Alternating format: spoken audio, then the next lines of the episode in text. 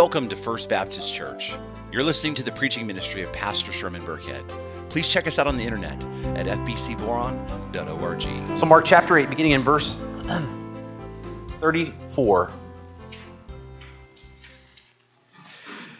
And the word of the sovereign Lord reads And calling the crowd to him and his disciples, he said to them, If anyone would come after me, let him deny himself, take up his cross, and follow me.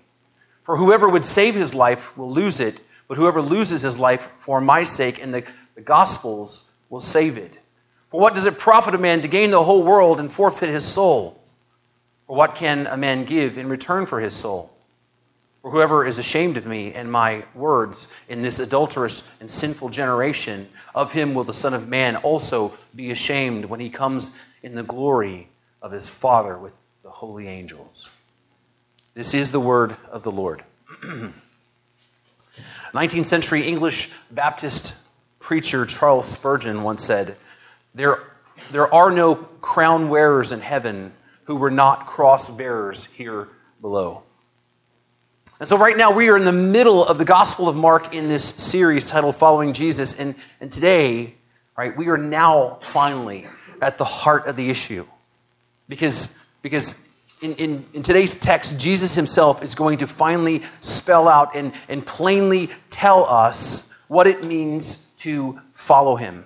And if you remember last week, we asked three important questions. Number one, who is Jesus? Number two, why did he come? And number three, what does it mean then for us to follow him? And in the first half of uh, Mark's gospel has been about answering the question of who Jesus is. And as you know, that Mark opened his gospel with a clear declaration that Jesus is the Son of God, that he is God in the flesh. And then Mark spends the first eight chapters of his gospel proving just that. Mark proved that by recording the miracles that Jesus had performed and the things that Jesus had said about himself. And we spent 37 weeks together unpacking all of that. And so it's clear who Jesus is. Jesus is the Son of God. Jesus is the reigning king. He is sovereign over everything. He is sovereign over the material world. He is sovereign over the spiritual world. He's even sovereign over salvation itself. So, who is Jesus? He is the Son of God, the Messiah. And then last week, Mark begins to answer the second question of why Jesus came. Right? We know who he is, so why did he come? Well, Jesus himself said that he came to die at the hands of his enemies and to be resurrected three days later. That's why he came. Right? But, but that's not what, the, what his disciples had expected. You see, his disciples to this point had a completely different idea of why Jesus had come into the world. They had understood that he was the Messiah, and they were certainly understanding that he was the Son of God, but they had expected that Jesus was going to set the nation of Israel free. Their point of view was, was, was the nation of Israel itself, not the rest of the world. You see, they didn't expect Jesus to be a suffering servant. They expected him to be a, a mighty military hero who's going to drive out the Roman army.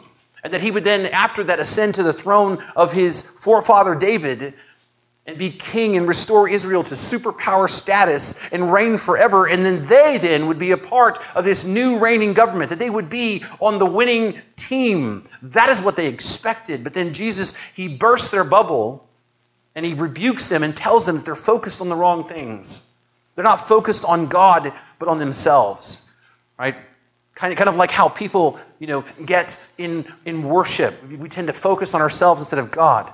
They were focused not on the things of God, but the things of man. But Jesus made it clear that he came to die and to be resurrected for the sins of his people. As Paul reminds us in 1 Timothy, he said, Jesus came into the world for what? To save sinners. That is why he came. Right? That, and that right there is what required his suffering and death on the cross, but also his victorious resurrection. And so Jesus completely upends their understanding of what his role in the world is. And then he follows that up by then upending their understanding of what it means to follow him. Because they actually already thought they knew what that meant.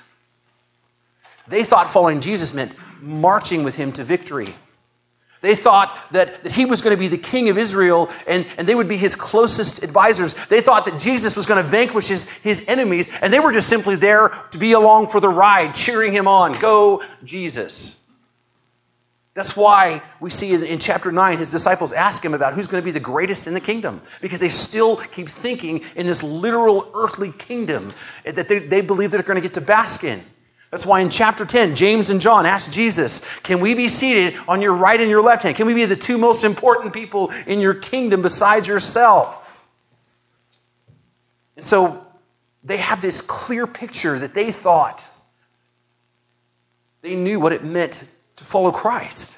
But Jesus himself is going to begin to tell them very plainly what it means to actually follow him. And by telling them, he's actually telling us what it means to be a Christ follower. Now, before we move on, I want you to be prepared for, for what we get out of this text. Okay? I want you to be prepared for what Jesus has to say here. I want you to be prepared to put, put away whatever preconceived idea that you might have already had about this. And I want you to be prepared to let the words of Christ speak to your heart for themselves. Because what Jesus has to say here in this text is not at all even close to what these men had expected for him to say. I mean, if you were to ask them, why, what does it mean to follow Jesus? It wasn't what he said that they would have said. And, and the thing that we need to understand is what Jesus has to say in this text about following him is not what the rest of the world will say. In fact, even much of the evangelical world wouldn't say what Jesus says. In fact, I would even argue that, that most Christians wouldn't even say what Jesus says here. I actually firmly believe that. I believe that, that if you were to ask most people, including Christians, what does it mean to follow Christ, right? you wouldn't hear somebody recite what's in this text. You would hear things like, well, following Jesus is about, is about being good to other people. Following Jesus is about trying to be a better person. Following Jesus is about letting Him come into your heart. Following Jesus is about trying to do good things the way that Jesus did. You know, WWJD. What would, what would Jesus do? Following Jesus is about trying to live a better life. Following Jesus is about making a difference in the world. And I want you to understand many of those things sound good and are good, right? And they may even be the byproducts of what it means to follow Jesus. But this isn't what Jesus is saying here at all. Jesus is saying something else. And many people, for some reason, can't or won't see it. You see, for many people, including Christians, following Jesus is ultimately about them rather than Jesus. They're the ones that are focused of their lives. They're the ones of the focus of, of how they follow Jesus. It's not Christ Himself, because the focus of their life is on them personally. They are at the center of their lives. That is why, for them, the, the term Christian simply is another label that gets attached to. Next one. There you go. Gets attached to their life, right? Like everything else. Hi, my name is Sherman. I'm a father, I'm a husband, a fisherman, and, and a Christian. Right? People add the label Christian to their life like, they, like everything else, like, like employer or, or employee or community leader or, you know, or, or wakeboarder or author or book enthusiast or banjo player. I mean, just, just look at look at, at, at, people's social media descriptions when you when you read those things they have this long list of labels that describe who they are and their and their interest but what what is the defining characteristic of most of these people the defining characteristic, the center of their identity is what? Themselves. They are the thing that defines every other part of their life. They are the focus of their own life. And so, for many people, right, Christ is just like, you know, a part of their life, like all the other labels and activities. Being a Christian is like being a Republican or a Democrat. It's like being an activist or a baseball fan. It's just simply an additional way of describing yourself. That's not what it means to follow Christ. That is, that's not what it means to be his disciple. Being a disciple, as we will see in a few minutes, means that Christ is all of your life. That Christ is not part of your life, he is your whole life. Christ is the center of your life. And because Christ is your whole life, then, then then that must mean everything else is defined. Everything else is, is not about you, right? Everything else is about Him. Christ is the center of your life, means that that, that defines all the other labels in your life. That's why you're not just a parent, You're a Christian parent. You're not just an employee who works for someone. You're a Christian employee whose, whose allegiance first is Christ and you're representing Him at work. That's why you're, you're not just a neighbor to your neighbors, you're a Christian neighbor. You're His ambassador right where you live. Right? You're not just a student, you're a Christian student. And, and, and that right there changes everything. Who we are as Christ followers must define and direct every other part of our lives. That's, that's how, and, and how we live and how we behave. In every other area of our lives is absolutely should be determined by what it means to follow Jesus when he says that, to follow me. And that's what we're going to see here. Now, before we actually look at the text, we need to remind ourselves the importance of context. Because right here, the historical context of Mark is really going to become very important for us. Now we know, you know, where we are in the story. We're in the second half of the gospel. Mark has demonstrated that Jesus is the Son of God. He's already told us why he has come. And now the question that remains is, what does it mean to follow him? And to answer that question, we must understand why Mark wrote this letter in the first place. And Mark wrote this letter for basically three reasons. Number one, he wanted to preserve Peter's eyewitness t- uh, account for future generations. Mark is recording Peter's version of the events. Right, that's an important eyewitness um, testimony that needed to be preserved. Secondly, he wanted to correct false and inadequate teachings about Christ in the early church because they were already popping up.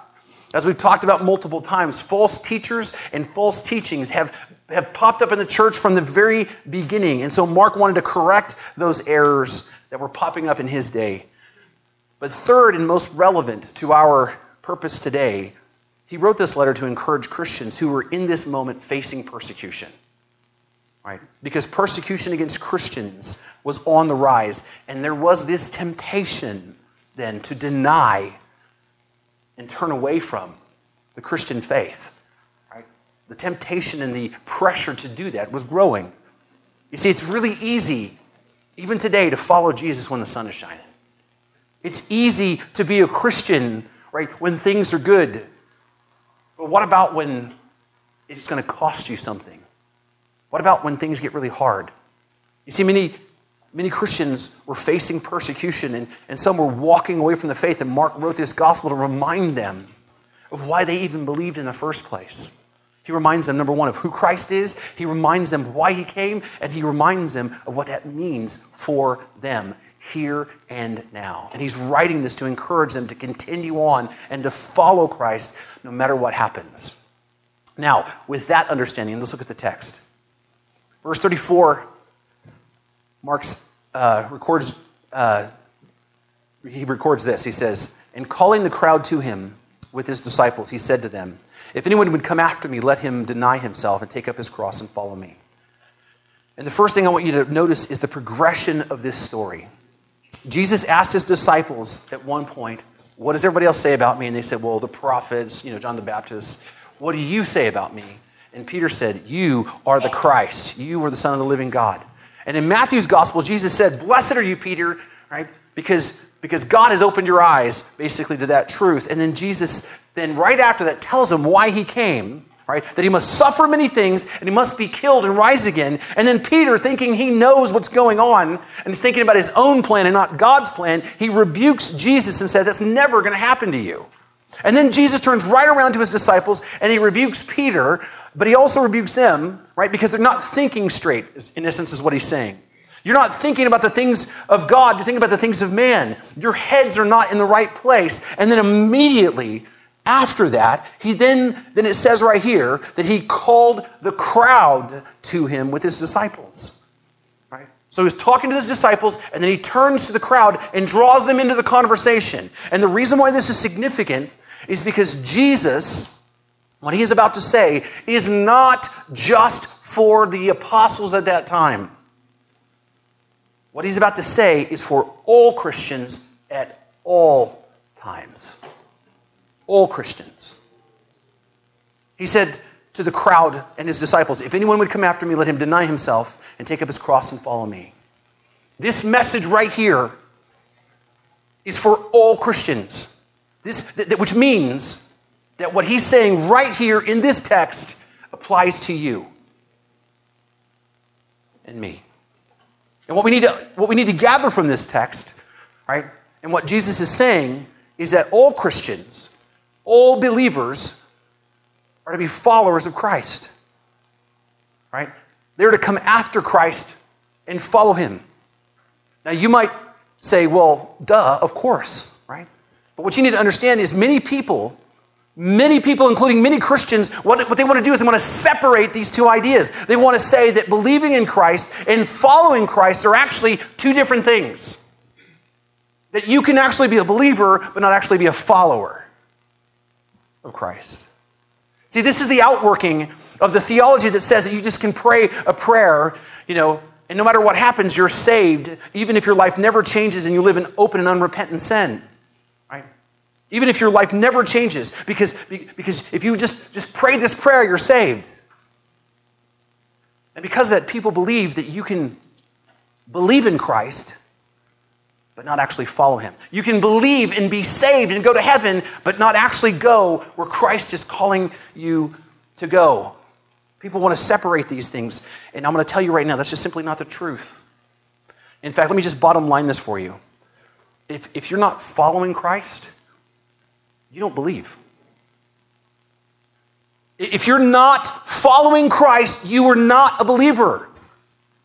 You just need to settle that in your heart and your mind right now. If you're not following Christ, you don't believe in Him because Christ did not call you simply to believe some facts about Him. He called you to repent and believe the gospel. He called you to turn and put all of your faith and all of your hope and all of your trust on Him and Him alone. He called you to follow Him. Remember the difference between a believer and an unbeliever. what's the difference? The difference is the condition of their heart. Unbelievers have a hard, unchanged heart. Believers have a, a, supernaturally changed heart. And what we need to understand is that this this change is a supernatural, radical transformation. You have been given a new nature. Jesus calls us being born again. We hear that phrase over and over again, almost to the point it loses its meaning, right? Being born the first time is a radical transformation. Ask any mom, right? Being born again is a radical transformation. It's a radical transformation of who you are. That's why Paul says, therefore, if anyone is in, in Christ, he is a new creation. The old has passed away, behold, the new has come. Coming to faith in Christ is a result of a radical supernatural transformation. It changes who we are at our core. And because of that, Christ then is the following him, going where he goes, is the, is the, is the, the natural byproduct of your faith. If you believe, you will naturally begin to follow him. And if you don't follow him, then you don't believe. Now, I want you to, I want you to hear me and not misunderstand what I'm saying. I am not saying if you believe that you will always follow perfectly, because I'm not saying that.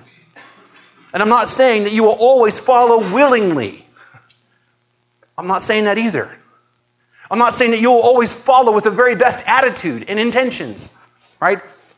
We see right here in the story that Jesus' apostles themselves don't follow Jesus perfectly, and they sometimes follow reluctantly, and sometimes they even follow superficially. And they fail, you know, big time. But we know that they believe, and we know that they're following him. And so this isn't about perfection. This isn't about following perfectly, though it is certainly about following. And if you're a believer, then you're a follower, which means that what Jesus is saying right here applies to you. And I think we should pay close attention what he's saying here. He says, If anyone would come after me, let him deny himself, take up his cross, and follow me. Now, I want you to notice that from the mouth of Jesus himself, we see that following Christ, being a believer, entails two absolutely essential elements. Following Christ involves two things. Number one, self denial. And number two, bearing a cross. Self denial and bearing a cross. And this right here, right? This text almost verbatim appears in Mark and Matthew as well as Luke, which means this text is certainly important, but it also means it's really familiar to most Christians. Lots of people have heard these words. In fact, most Christians know these words. They might not be able to actually give you the chapter and verse where they're located, but they have heard the words and they can even tell you. Jesus said to deny yourself and, and, and pick up your cross and follow me. Most Christians have heard these things. And so the chances are you've probably yourself heard these words before. But my question is, is have you ever stopped and thought about what these words really mean? Have you ever stopped and asked yourself, what, what, what, does Jesus mean by denying self? What does he mean by bearing a cross? Because the fact of the matter is, Jesus has a very clear and specific meaning for this phrase. And your understanding of what he is saying here will affect the rest of your life as a Christ follower. So let's take a closer look. The first thing that Jesus says is a Christ follower must deny himself. And this might seem kind of straightforward, um, but, but really, what does that mean? What, what is self denial? What's this, the self denial that he's talking about? Well, people see this phrase, and what they think is, is, is materialistic terms. Right? They think this is a call for people to, to deny themselves material possessions, either in order to exhibit self control so that they're better stewards of their stuff, right? Or so that they have more to give to the kingdom. They think that, hey, I'm going to deny myself that, that Starbucks so I have a little extra money for this thing over here, or I can give in the offering plate, or I have a little extra money to, make, to pay down my debt so I'm a, I'm a good steward of what God has entrusted me. Others think that denying self means denying certain pleasures and indulgences that are you know, in their life. Some people think that, that comfort makes Christians lazy and apathetic. And so you just need to deny yourself those things so that way you don't take your focus off of, of Jesus. And some people even think that this means to deny yourself the sins that tempt you. That, that you need to have this iron will and that you need to deny your emotions and, and your desires for those things. And, and though we must absolutely do battle with the sin and temptation in our lives, and as John Owen says, be killing sin or it be killing you, right? We should certainly deny our flesh, but that is not what Jesus is saying here. None of those things are what Jesus is saying here. Because actually, all of those things, if you take all those, any of those things and make them what Jesus said, it's going to lead you to legalism. Because what you'll see here is this, this self denial simply just becomes another list of rules that you end up creating to follow for yourself, or a set of standards you're trying to work to live up to. Right? But that really misses the heart of the matter, what Jesus is driving at. It's not what Jesus is talking about at all. When Jesus says deny yourself, he's not talking about resisting material things. He's not talking about avoiding things. He's not talking about a new list of behaviors. He's talking about something much more foundational. What did, what did we say before? Jesus didn't come to change your behavior, he came to change your heart. When you when Christ says deny yourself, what he's saying is you need to deny making self the center of your life. That's what he's saying. Because notice what he's saying deny self. You see, the issue isn't the things you do, the issue is who the center of your life is. Is it you or is it him? And I want you to know we all have this tendency to want it to be us. And what he's saying is if you're going to follow him, if you're going to go where he wants you to go, you can't be the center of your own life. Why? Because if you're the center of your own life, you're just simply not going to go where He's going to call you to go. You just won't do it. You just will not do it. If you're the center of your own life, then following Christ is going to be about you and about what you like and what makes you happy and what motivates you and what, make, what inspires you. And when things get hard, as they will, and as the struggles come, and, and as you struggle to follow Christ where He's leading you, because you're the center of your life, you are not a good enough reason to go where Christ is calling you to go. You yourself are not a good enough reason to suffer the things that Christ would call you to suffer. Because following Christ doesn't mean walking behind Jesus all the way to victory lane going, Yay, Jesus. Following Christ doesn't mean walking on a level, easy highway. Following Christ doesn't always mean blue skies and sunshine. No. He says it right here. It means bearing your cross. And if you're at the center of your life, believe me, you won't bear that cross very long. You just won't. Because understand what the cross is. cross bearing is not the common irritations and the difficulties of life, as many people would say. It's just simply not, even though many people will, will believe that it is. You know, you've heard this expression as people talk about the things that they're struggling with, you know, just my cross to bear. I might have even said that a couple times to my own self. So I'm not judging. You know, my boss is a real big jerk, and I hate him.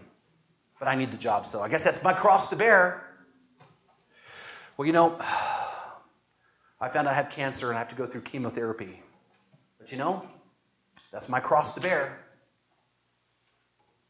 You know, I've really made a mess of my marriage, and, and my wife and my kids won't talk to me anymore, even though that I've made amends and I've done everything I can do to make things right. But I guess, you know, that's my cross to bear.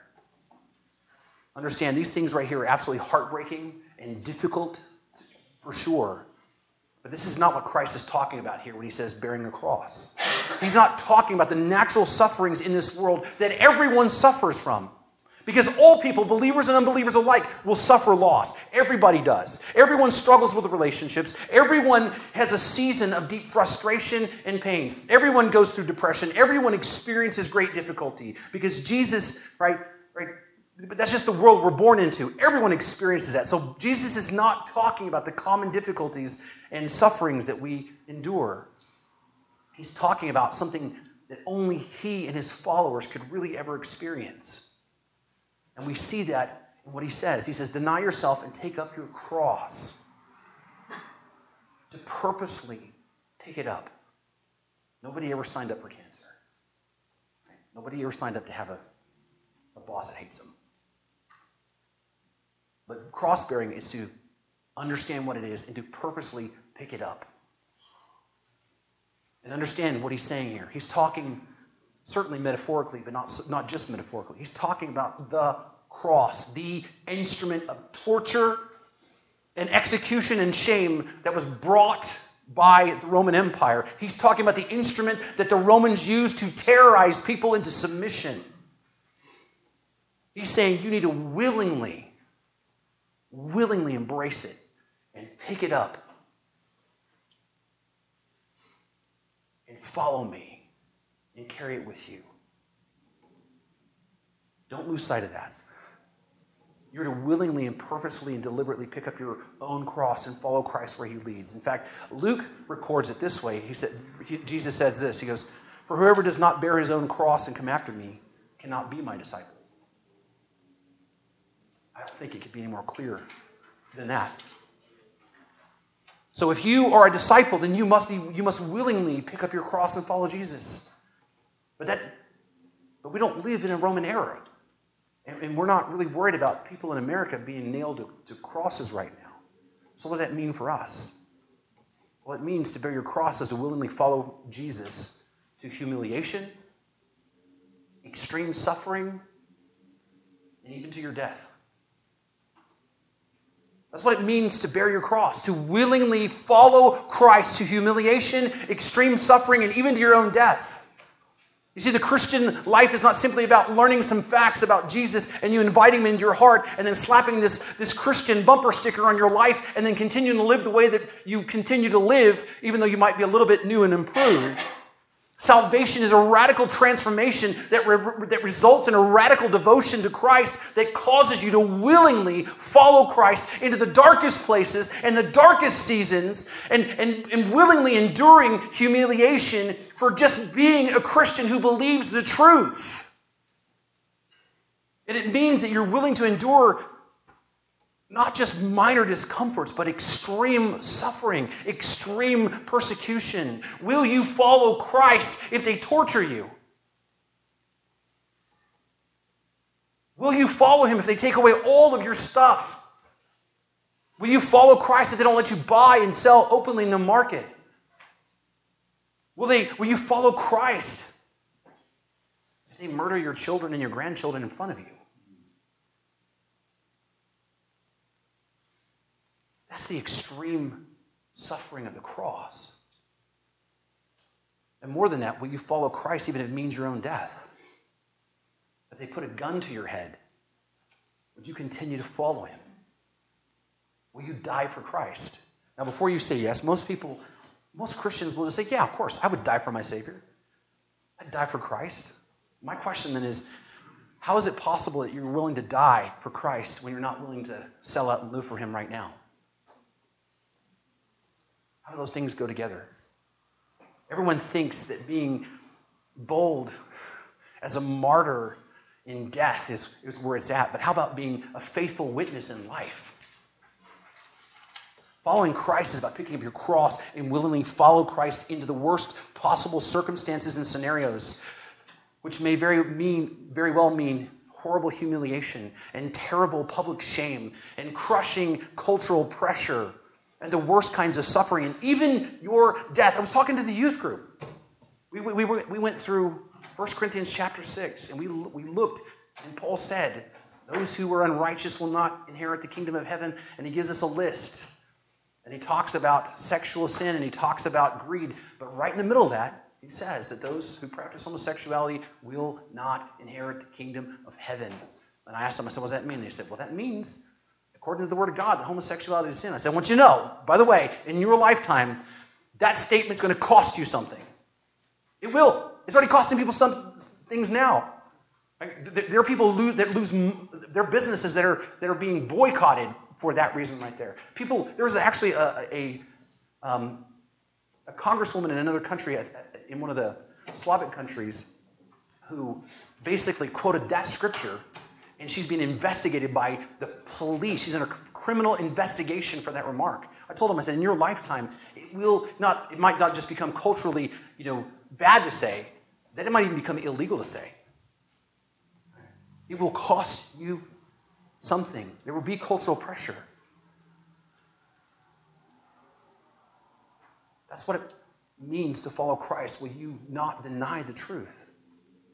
That's why you can't be the center of your own life. Because I'm going to tell you, if you're the center of your own life, you won't follow Christ there.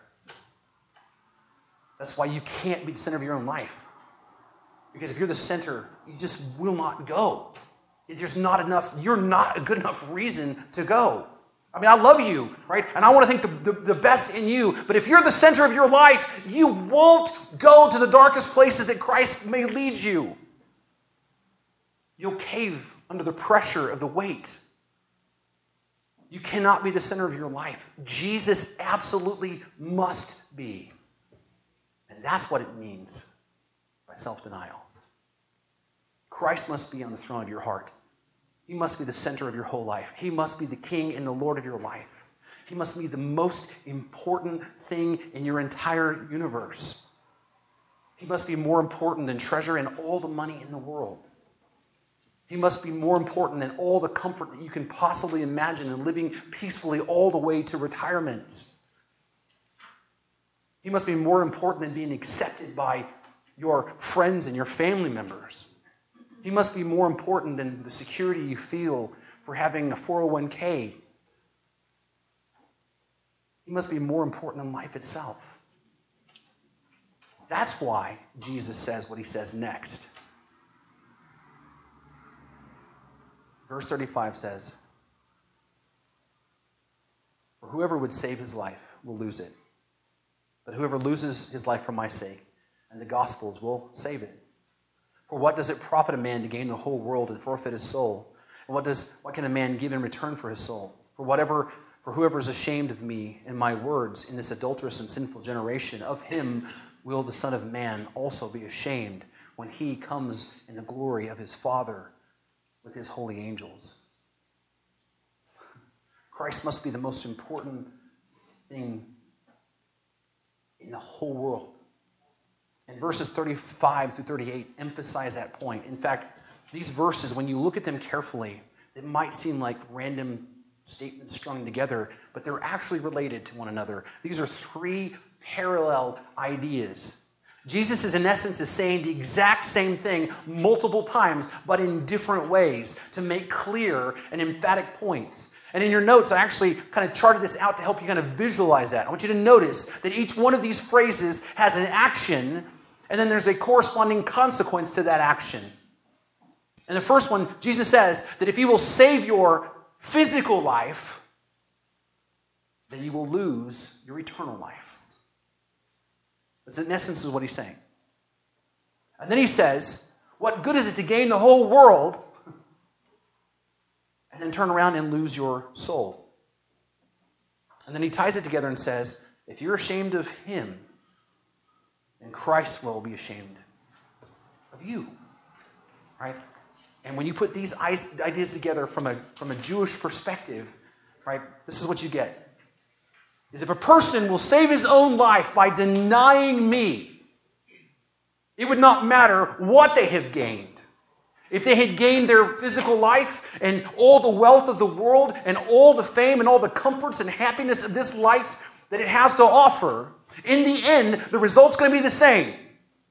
Christ will denounce them before his Father, and that person will lose his soul and will lose his eternal life. That is what he's saying.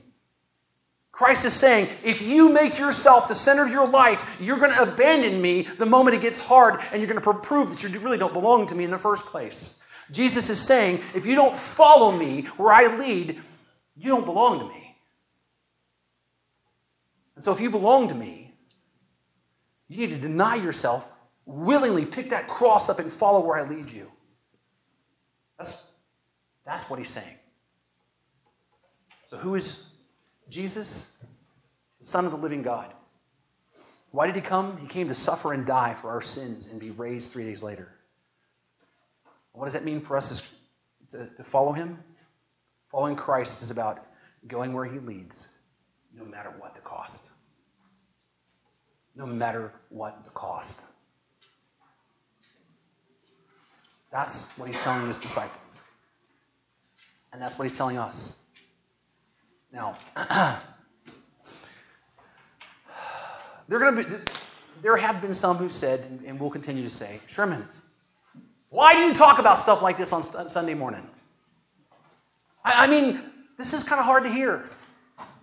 Why do you why talk about this, especially in church, when, when there may be people here who don't really know Christ? They, they might hear this and it might scare them off, and, and they would never have, you know, a chance to come to faith. Why, why wouldn't you just reserve that for a Bible study for more mature people and, and not talk about, you know, that here? You see, the root of that sentiment is really a lie. It's propagated by Western culture. And that lie simply is this that we need to take the gospel and we need to soften it and make it palatable enough and give people enough good stuff that they can develop a little bit of taste for it. And then once they're believers, then we'll tell them the rest of the story. That's really kind of the, the sentiment. But, brothers and sisters, there's two things I want you to understand about that. Number one, that is the classic definition of bait and switch. Right? You tell them one thing to get them hooked, and then you reveal it's something else. And frankly, that by itself is immoral because it's a lie. In fact, when it comes to business, they'll take you to jail for that, right? That's why it's illegal. You, you say one thing and then you give them something else. It's disingenuous and it's, and it's dishonest. Number two, right? We are called to sow the seed and proclaim the truth, not alter it, not soften it, not smooth it out, not make excuses for it, not coat it all in honey, right? So that they don't ever know that there's medicine there, you know. You know how you do your dog, they got that pill and you put in a big old glob of hamburger meat? The thing is, is that puts too much emphasis on my power to save people, and I don't have that power. The the, the, what we need to understand is, is, is the truth, the gospel, is the power of God for salvation, not my ability to make it taste better. And truth be told, if, if the gospel is not enough to cause someone to put Christ at the center of their life and follow wherever he leads, then nothing will. Nothing will ever be enough. Because let's just remember where we are. All of us were born physically alive and spiritually dead. And because of that, we were radically depraved, which means right? Not that we weren't capable of good, but it just means that sin affected every area of our life. It affected our relationships, our families, it affected our work, right? It affected our ability to do good things. We could still do good things, but even that's still marked by our sin. And it affects our relationship with God. In fact, the only relationship we had with God was the fact that we were his enemy in rebellion against him. And as such, God's wrath and his righteous anger justly was over our heads. His judgment and condemnation loomed over us like a dark shadow. And we, worse than that, we're helpless and hopeless to do anything about it because we don't have the ability to make things right with God on our own. We're completely unable to do so. But then, God, by His grace and the counsel of His will and His love for us, God became a man. Jesus Christ came to the earth and took on a human nature so He can identify with you. And He lived a perfect life, fulfilling the law that you could not. And then He willingly took upon Himself His cross. He picked up His cross and He carried it all the way to Calvary, where they nailed Him to it and lifted Him in the air. And in that dry desert sun, he was bleeding from head to toe, slowly being suffocated as his body was, was pulling his on his arms, collapsing his, his chest, making it almost impossible to breathe. And as he suffered, right, for hours on end, his disciples ran from him, right, and left him, and, and those who were, were there with him spat on him and mocked him, and he prays to God the Father, forgive them, for they don't know what they're doing. And then in the most heartbreaking moment, he cries out, My God, my God, why have you forsaken me? As the sins of the world are cast upon him, and the full weight of God's fury and wrath and anger fall upon his broken body. As the Father is pleased to crush his Son for us. And Jesus, the Son of God, died for you. He died for you and was raised three days later, proving that it's true. That Jesus is what he says that he is, that he's God in the flesh, and he can do what he came to do, which is to save you from your sins. And all a person needs to do is repent and believe the gospel, and all their sins are washed away, and they're given a new nature and a righteousness of Christ. And no longer are we enemies of God, but now we're his family, his children, and the condemnation that we once lived in and the shame that we once felt is forever gone. And our hope now is everlasting joy in His presence. Brothers and sisters, if that is not enough to cause people to love Jesus with all their heart and to make them Him the center of their life and pick up their cross and follow Him, nothing will. Nothing will. He is more than enough. And He is worthy of our deepest worship and our most profound devotion. And so if you love Him, then make him the center of your life. Pick that cross up and go where he's leading you. Let me pray for you. You've been listening to the preaching ministry of Pastor Sherman Burkhead, a production of First Baptist Church in Boron, California. Our website address is fbcboron.org. And would you please consider partnering with us financially as we work to share the hope and the gospel of Jesus Christ with our community and our world?